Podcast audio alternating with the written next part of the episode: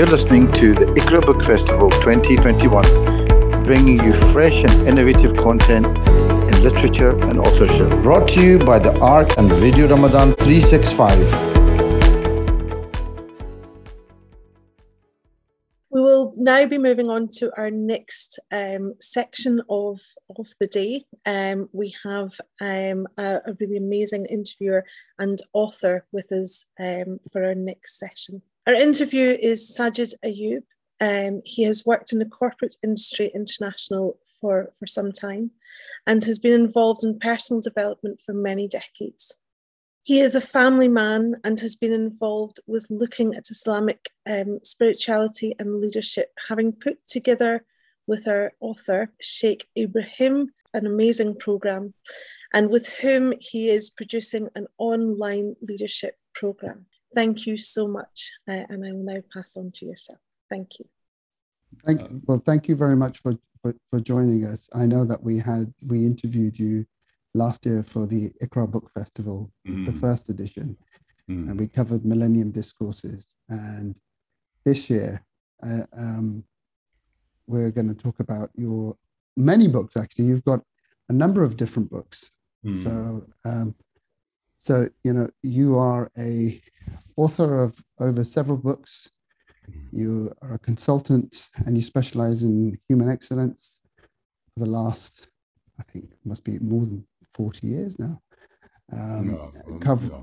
Co- covering decades of, of your work that you work with organizations, uh, mining organizations in South Africa when you started off in the 80s.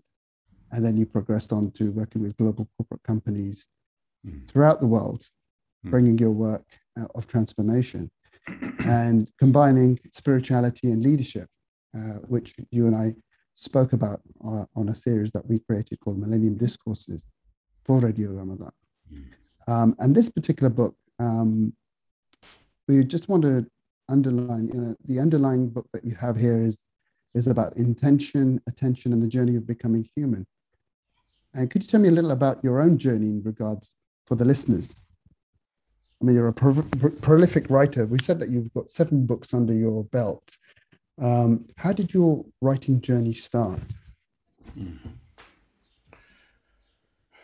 Um, I was I had the good fortune of um, getting one of the very few jobs an anthropologist could get in 1982 in South Africa. I was I trained as an anthropologist. I studied anthropology, and um, the, it is from a career point of view not a very clever thing to have done. But there was an organization in um, associated with the mining industry in South Africa called the Chamber of Mines Research Organization. And as the as their name implied, they were a research outfit, and they were a very big research outfit. At the time, they were the, actually the biggest research um, organization, privately funded research organization in the world. I mean, they had 600 uh, researchers, but mainly in technical disciplines, you know, like rock mechanics and explosive science, the sorts of things that would be germane to deep level mines. But um, there was there was a lab, believe it or not, they actually called the lab this. There was a lab in the organization called the Human Resources Laboratory. you can imagine what we did to people there in 1982, you know, with probes and no, no, no. Anyhow, um, the, uh, and what's also even more charming about this is that each one of these labs had a had a charter, mm. uh, and the charter of the Human Resources Laboratory was to investigate the human problem on mines. You know, I mean, imagine framing what you're trying to do in life as that. Uh, and I suppose it was entirely appropriate because, I mean, human beings on South African deep level mines in the 80s were problematic. They were trying to burn down the industry. I mean, there was a civil war going on. And in fact, uh, the thin end of the kind of the wedge of the resistance against the apartheid state was actually the, was violence on mines. So I started off my career in the middle of that. I mean, as a kid, I, uh, you know, looking at conflict, doing conf- conflict research and trying to advise um, um, management teams as to how to best deal with, with, with that conflict. And that, that sort of set up a journey of, I mean, one can never, one can never, if you like, I can't remember where I read this recently, but human beings are like wine. Who said? I think Jung might have said this. He said um, uh, that that we we you can always get the flavor of a person by by knowing their vintage. You know, where were they grown, and what was their year. And man, that's so true for a South African of my generation because you know it was conflict, social violence, disruption, you know, blood on the streets. This is kind of like part of your worldview. And it was trying to really understand this whole problem of being a human being and uh, and uh, sort of uh, trying to explore one's own uh, inner um, depth in the middle of a highly dysfunctional uh, world, conflict-ridden, dysfunctional world. So those two elements have always been part of the engine that has has kind of drawn me forward. You know, understanding what makes groups succeed or fail. And it doesn't matter whether you're thinking of the group as a large organization or as a you know, as a, um, um, you know, as a family, you know, what makes groups succeed or fail, and how does that relate to the inner depth, inner development of the human being? The sort of the, the, the how these two things relate to each other has always been, that's been kind of like the engine of my own personal growth and development. And at what point did you know that there was a book in this? Uh, uh the attention, the the two sandals. Yeah. Um, well, I mean, there were there were there was at least one crack at the same puzzle with the first book in this area that I wrote called Intent. Yes. And I'm, I'm busy uh, uh, brooding on a third, which looks specifically at attention. So, um, so uh, uh I mean, unfortunately, in, in, my own experience of writing, uh, because you, you're dealing with the development of a set of themes as they kind of deploy, sort of unfold in your life Mm. And as you understand them, you can't sort of snip it neatly.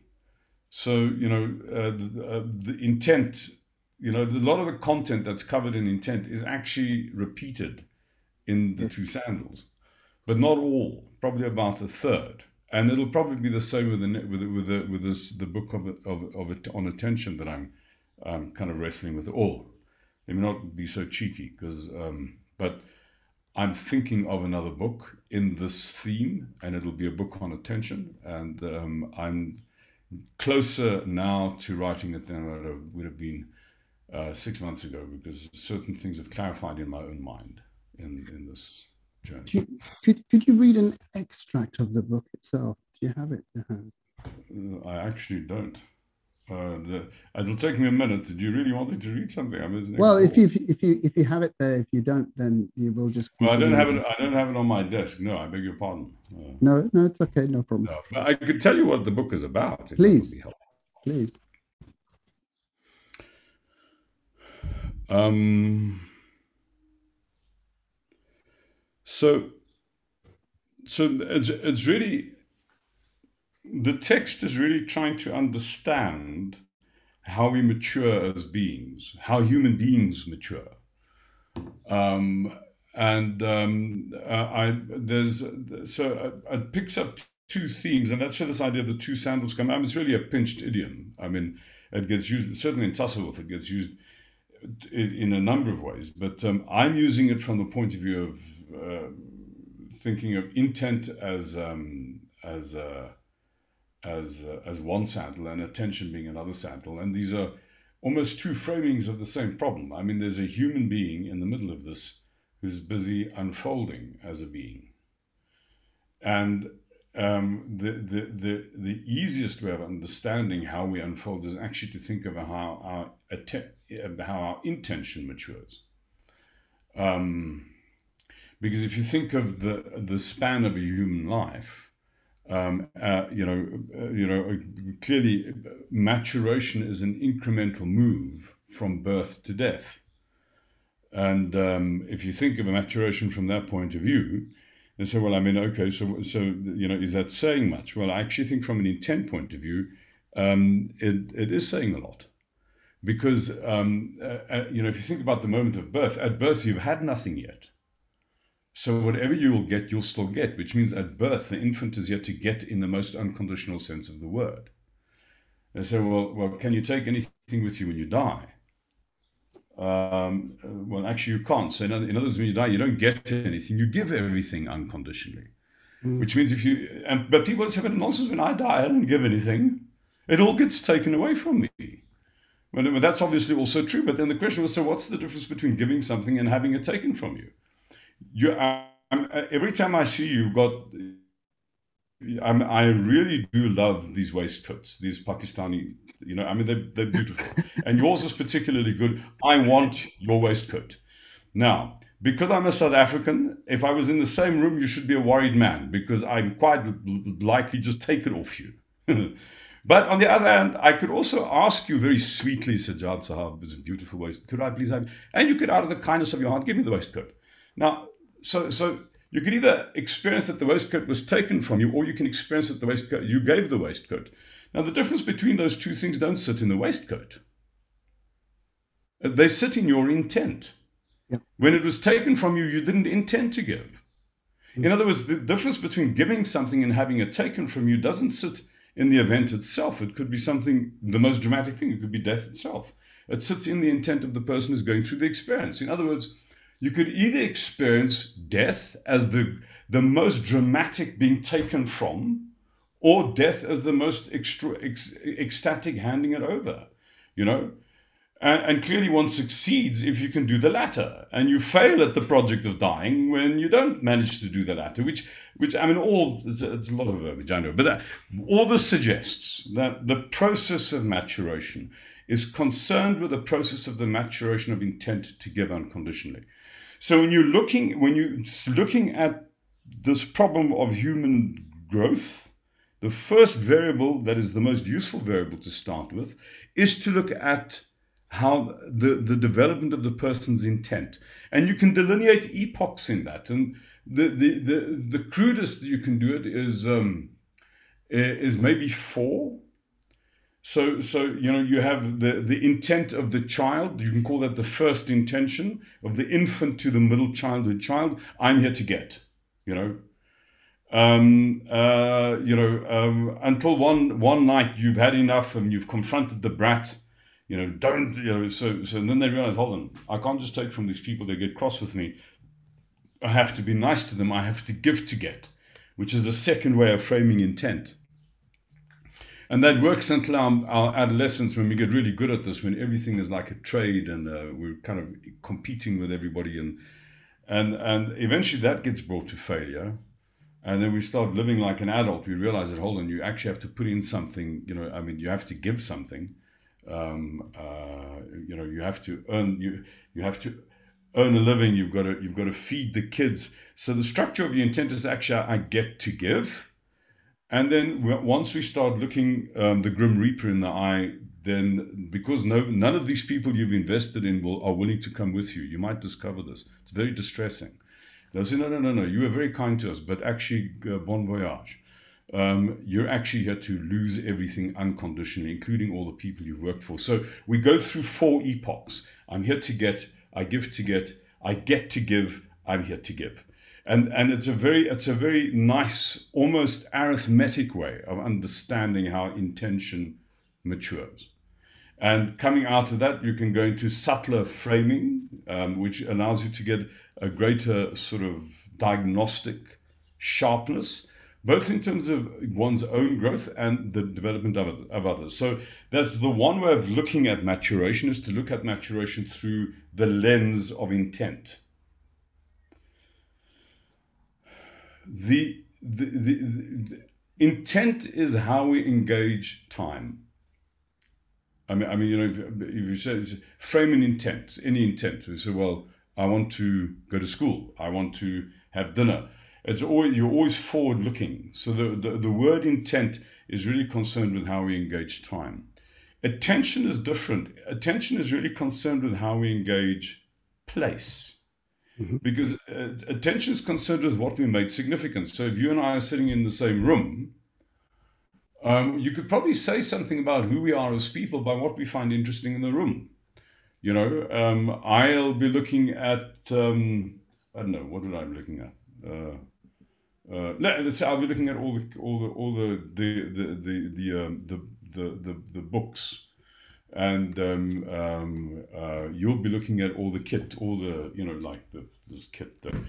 And just by what we give attention to in the situation that we're in, kind of says what who we are. You know, I mean, our attention is concerned with what we make significant in the moment that we're in.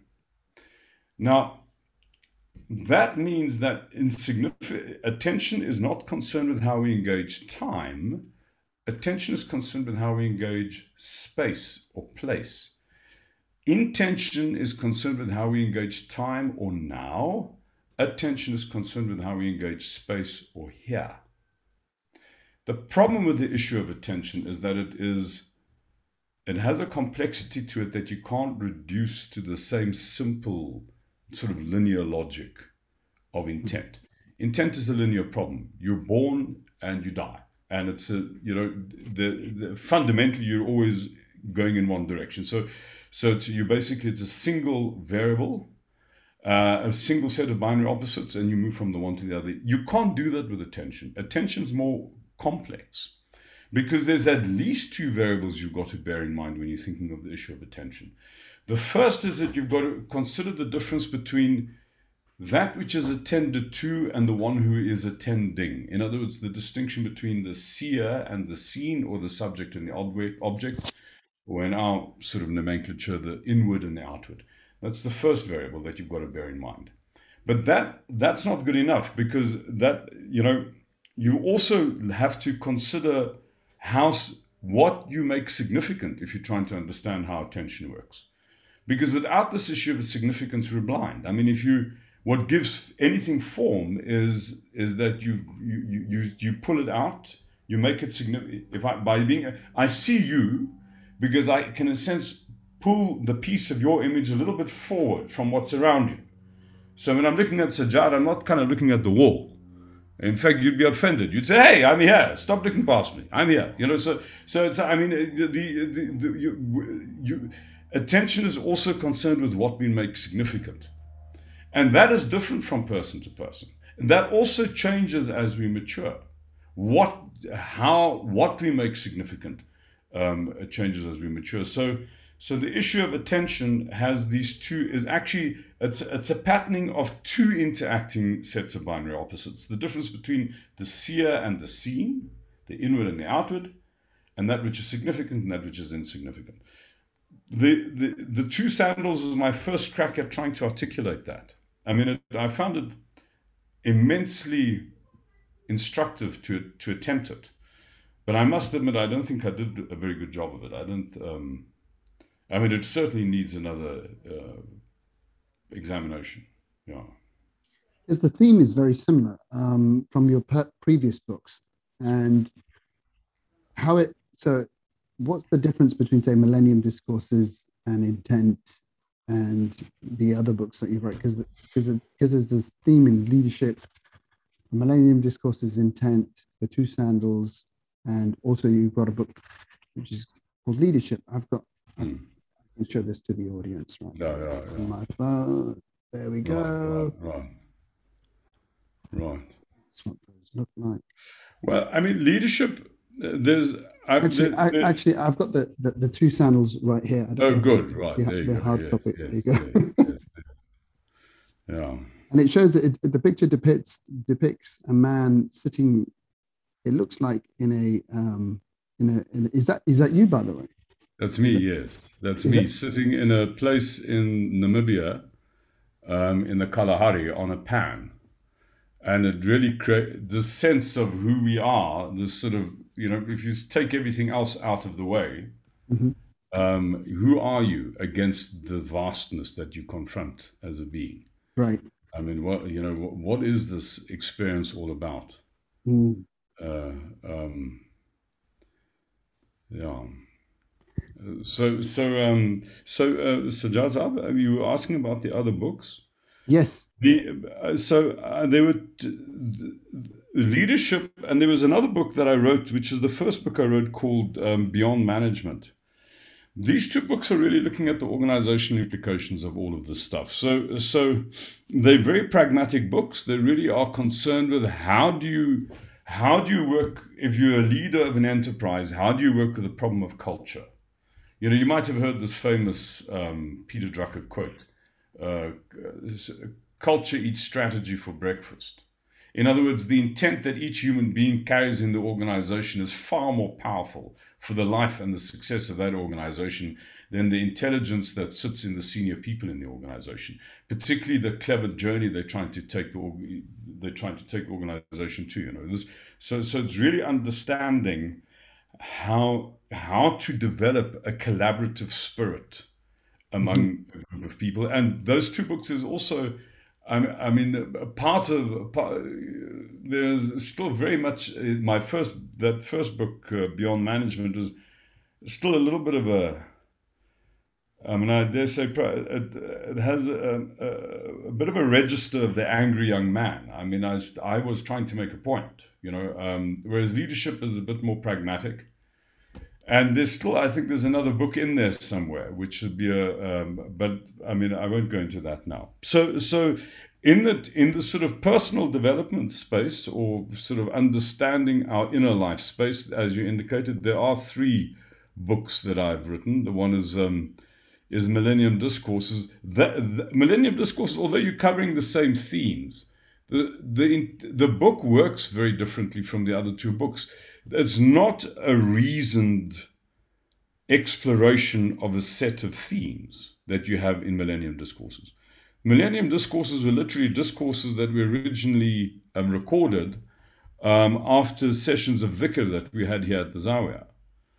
And um, they were then uh, uh, basically, uh, you know, written up and then turned into a text. What is the Zawiya? So what is it? Just explain what a zawiya is for those zawiya, that, are, that, are listening that don't know what that means. Um, it's um, yeah, how do you? Maybe I should just show you rather than tell you. It's easier to do that than show you the book. Uh, so um, I don't know if you. Uh, yeah, we can see that. Can you see that? Yeah, it's beautiful. It's um, so it's a uh, it's it's a place where I mean, given that my conviction is that uh, the the most um, significant uh, thing. I, I mean, the, so, so I mean, I really enjoyed the previous um, interview with uh, with Medina Whiteman and Lukman Ali. Mm. And and for just one of those stories, like the Rabia story, you, you're, looking for a key that is in yourself. Now, mm. a, a zawiya is, an, is basically a place where our intention is to provide you with the possibility of doing that work. Right. Right. So to do so, so that it's it's um, with uh, there'll be um, you know there's an opportunity for some instruction for um, being given technique, and then to do the work. I mean, um, under guidance. So that's what a zawiya is. So um, it's um, it's a cloister of a kind it's uh, you know. Yeah so so the, the the millennium discourses were discourses based on on addresses that i made here after a dhikr They're always spontaneous. They never i couldn't tell you before what i was going to what i'd talk about. I mean that's not how those things work.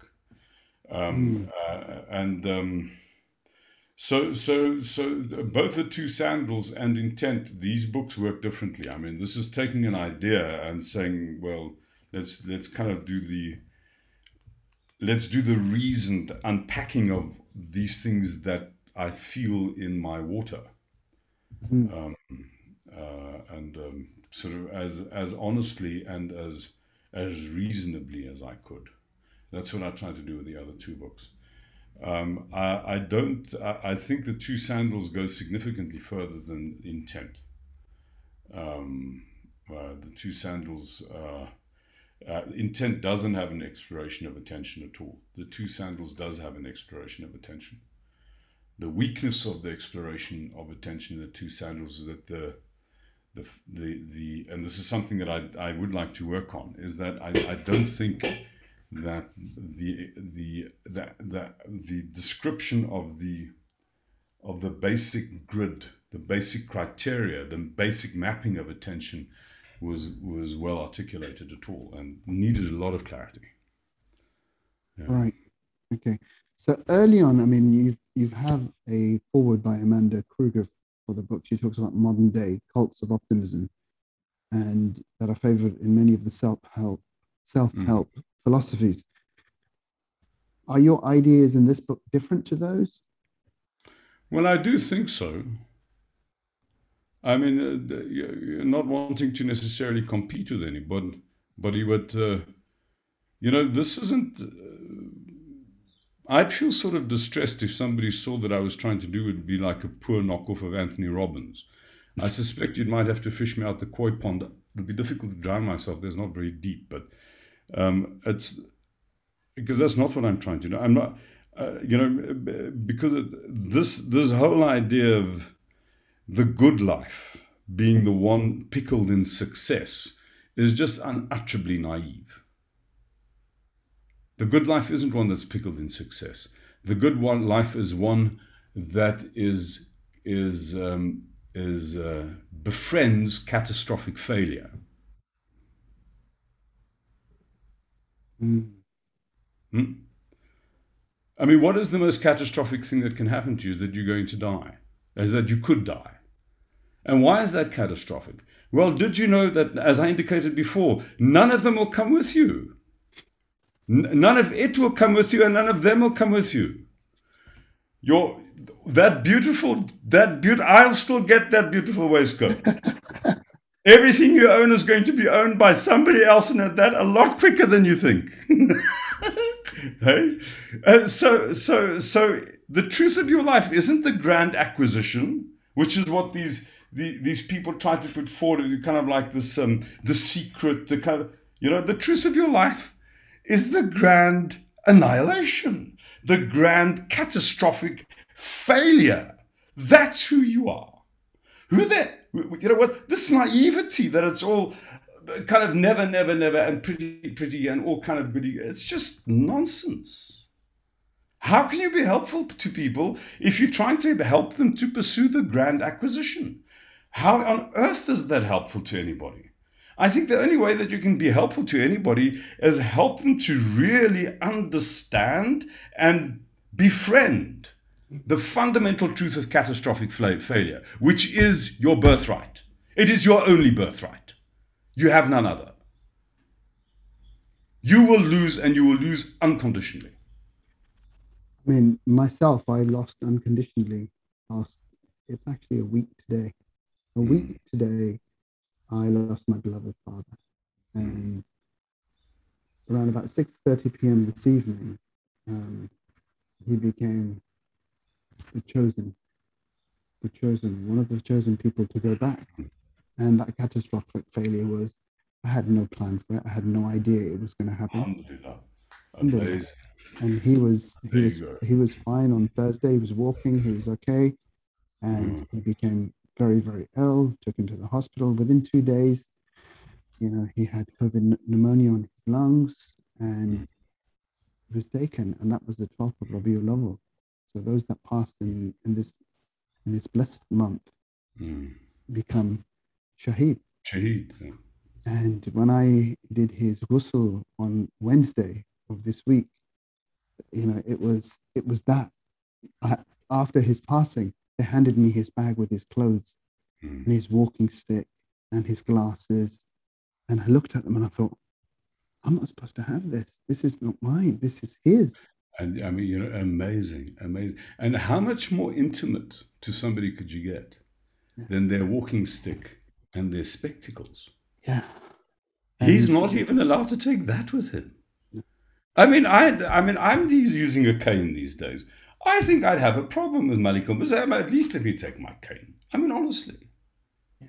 You know, I mean, just nothing, nothing. Nothing. And those things that I took back with me, and even after his ghusl, when I came and bathed him and did, prepared him for his ghusl, he had the most magnificent smile, That's you know, like mm. smile on his face. and it was, and in that moment, for me, it was like, who did he meet? Who was his? Did he meet his creator? What an affirmation! What an affirmation! Subhanallah. And, Subhanallah. And for me, I wasn't going to come and I wasn't going to be on today.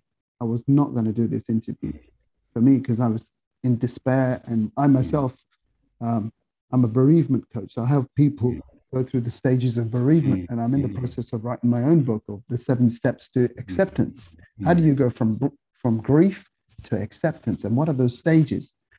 And for me, it's been a roller coaster this complete week. It's been uh, every single emotion. I'll just break down. I'm ho- I'm holding it all back right now. Um, hmm. It was just the most incredible, and to be here with everyone, and you know, we don't know when our time is up. Mm. We hmm. don't know when we're coming and when mm. we're hmm. departing. No, you're right. We take one breath in. Subhanallah. And, Subhanallah. And we take in one this breath. week, Sajjad I had your account of your father passing. My mother-in-law passed yesterday at 11 o'clock. A very close friend of ours from the Murabitun days in the uh, local township here, youngster is at least 15 years younger than me. Suddenly, dead in this week, I think on Thursday. It's amazing. Ah. And I mean, uh, so, you know, I mean, surely that must, if nothing else, that must caution people against investing too much in the grand acquisition. And, and the way I look at it and describe it, it's like you're born one, you're born deep breath in and your deep breath out. Mm. We get suckered into this 5D reality of mm. tasting, smelling, and the soul mm. gets completely detached from where the end journey is in, in what you describe. Mm. Now, there's some questions here that people, some of the people, folks have, have asked. Has the author come across Ibn Qasi? No, I haven't. Ibn Qasi. And there's another one here. Uh, can you ask Sheikh if the concept in the two sandals will be covered in his leadership course? Uh, no. The first way of understanding the implication for intent is, if you like, navigating the problem of being inside your own skin. In other words, mm how do you how do you produce an experience of contentment and security in you know um, uh, this the the second um, the second issue in intent is um, uh, implication of intent is really how one engages others and so and, and others then basically means how one how one deals with groups and, and, and engages groups so so that that in essence would be the, the the the person in organization or the human being in organization. Now, in the first instance, it isn't very often apparent to people that actually it is the intent to give that produces the success of enterprises, of any organization. You know, because if you just think of it in a purely capitalist sense, successful enterprises produce profits. If you just have a little bit more of a politically correct way of understanding that. Say successful enterprises produce surpluses. You know what produces a surplus? A surplus is is really uh, we, you know three bakers work together to bake a cake. At the end of the month, they sell. They make one cake in a month. They at the end of the month they cake, they sell the cake, and each one of them takes a slice home to feed their families, and there's a slice left. The slice that's left you call a surplus. That slice demonstrates the success or failure of the enterprise the bigger that slice is with regard to the, the, the rest of the cake, the more successful the enterprise is. Mm. You know, well, why does that slice exist? It only exists because you know the, uh, um, the, the, individual bakers g- gave more than what they took. If they took more than what they gave, you wouldn't have a surplus. In other words, surpluses are produced by people who give unconditionally in pursuit of groups' objectives. This is true for any group. Success in groups is based on the intent of the person to give unconditionally in pursuit of the group's objectives. Now, now, if you think of, you know, well, what does that mean for an organization? Well, unfortunately, not everybody in an organization are equal. You know, you think of an organization sort of like an inverted cone because there's fewer people at the top than at the bottom. So, this intent to give in the first instance is expressed in how peer groups deal with each other. So, if you took a horizontal slice through the organization, you'll be dealing with a peer group, like a, a team. You know, that team succeeds like any sports team succeeds. I mean, I, I, you know, like, like in in professional soccer, surely most of the work that happens on the field isn't about somebody scoring. It's about somebody who's trying to set somebody else up to score. In other words, what the person who's trying to set his mate up to score is saying to his mate, I'm quite happy to make you the star. I'm not here to be the star myself. So, so, so when you have this in a team, a team of people who are actually trying to set each other up to be the star, you've got a team.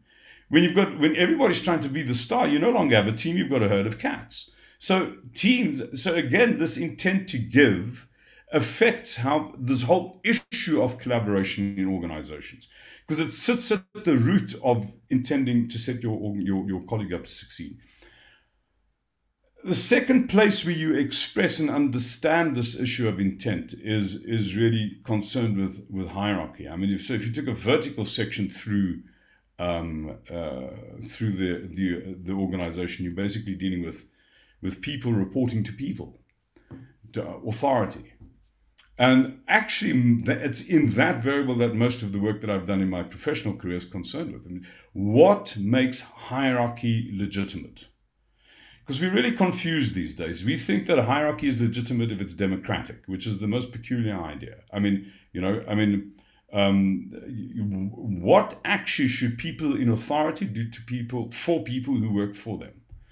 And um, uh, that's the most profound variable that accounts for the success of an organization. So, the question about the caring growth model looks at all of these issues, but specifically the implication with regard to a hierarchy. You know, um, uh, that it's, uh, so it's really the whole outward focused project.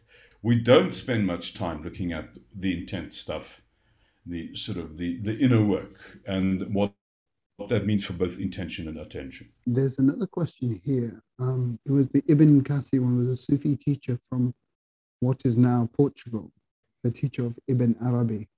Okay. He wrote, he wrote a book called The Doffing of the Two Sandals. Doffing of the Two Sandals, yeah. Yeah. You familiar with that one?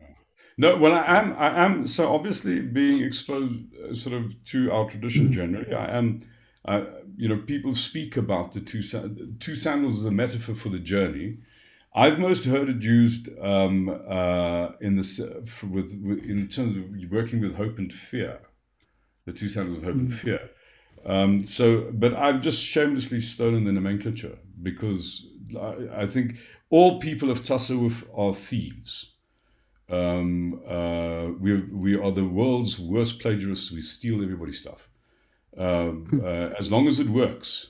And that has to be true because if you have a look at uh, practices of people of Tasawwuf, you get anything that looks like Hinduism in South Asia to anything that looks like shamanism in the steppe and anything in between. So to say that we don't take other people's stuff would be kind of being a little bit doing violence to the truth. So, so um, I've, uh, the, I, I stole the idea to and applied it to this issue of intention and attention. Yeah. There's another question here from uh, Dr. Nadim Bhatti, and it's, and it's this one here. One quote that I couldn't help smiling at was the quote that there was a uh, there was a question that a parent should always act in the best interests of the child. However, however, acting in the best interests of a child clearly does not mean acquiescing to whatever the child wants. It's precisely because we have got that wrong that we now live in a world populated by obese, sugar addicted, and discourteous brats that will have a lot of parents nodding in agreement. yeah, yeah, I think that's right. I mean, it's, I think it's one of the problems with our, uh, our current passion to negate hierarchy. And I was working with a group of people in Australia recently who didn't like the word subordinate in, in an organizational context.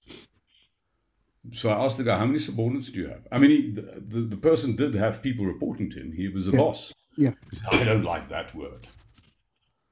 You know, uh, so, okay. So what words uh, do you want me to use? I mean, kind of, the, there's this, uh, there's this uh, attempt to sanitize out the problem of inequality you know. Now, unfortunately, the last time I looked, nobody's born 21 years old with a leather jacket and teeth. It would be immensely convenient if that's how Allah created the problem, but He didn't. In other words, we are stuck with the problem of hierarchy from the very first moment that we're alive. And in being stuck with the problem of hierarchy, we are stuck with the problem of control. And you can't try and deal with that, pro- uh, that problem just by dismissing it, you know, sweeping it under the table. Because um, there's, de- there's, I was coming back to this issue of maturity, there has to be a connection between the degree of control you exercise over somebody and the degree of maturity they have. So, I mean, this is not a very politically sensitive example, and please forgive me, but it's the one that's closest to mind. And it's quite possible here. I mean, South Africans are gun owners. I mean, we have to be licensed and all of that, but South Africans are permitted to have guns. So, um, an, an, interesting thought experiment. Sajjad Saab, I'd like you to assume that you're a South African with a licensed guns and you have a right? Absolutely. And but if you're licensed, they have to be in a safe. They have to be locked away. Otherwise, you're not permitted to have them. It's part of the legal. In fact, the police come and check out whether you've got a proper safe. So, this is an exercise uh, for you to think about, Sajjad. You leave the keys to the gun safe, the keys to your gun safe are on your car keys. You leave the keys to the gun safe on the car keys on your bedside table. The three year old, your three year old, finds them, opens the gun safe, and shoots his little sister. Who is accountable for the shooting? You, you. And there's no question. Okay, so fast forward in your imagination two decades. So the three year old is now a 23 year old. There's no children in the house. The keys to the gun safe are on the car keys on your bedside table. The 23 year old sneaks into your bedroom opens the gun safe, and shoots now his 26 year old sister. Who's accountable for the shooting? Still me because it's my. No, it's not you. It's not you. I'm just it's one of those type of people. I'm, no, it's just, it, it cannot be you. I mean, it's your son is accountable. But you, do you understand? No, so so why is it that so can you say just absolutely intuitively we recognize that the less mature a person is, the less equal they are. Yes. because the less accountable they are, the more control you have to exercise over them. So, how on earth can you wish to expunge the problem of hierarchy from the human condition? You cannot. And then to come up with this twisted um, nomenclature around democratizing and sort of um, uh, try making every you know everything equal and sort of genderless and it's just, it's just a, it's so barking up the wrong tree.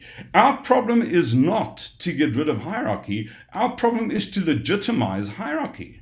The problem is that our, we are being run by people, our condition is being run by people who aren't legitimate leaders, who don't understand what the role of those in charge, should, of those in, in, in, authority should be, who have not been educated. They think it's the, their job to achieve a result through people. In fact, if I, you ask people in leadership positions, even in Muslim community societies, by the way, I mean, it's a favorite question I ask people in Pakistan.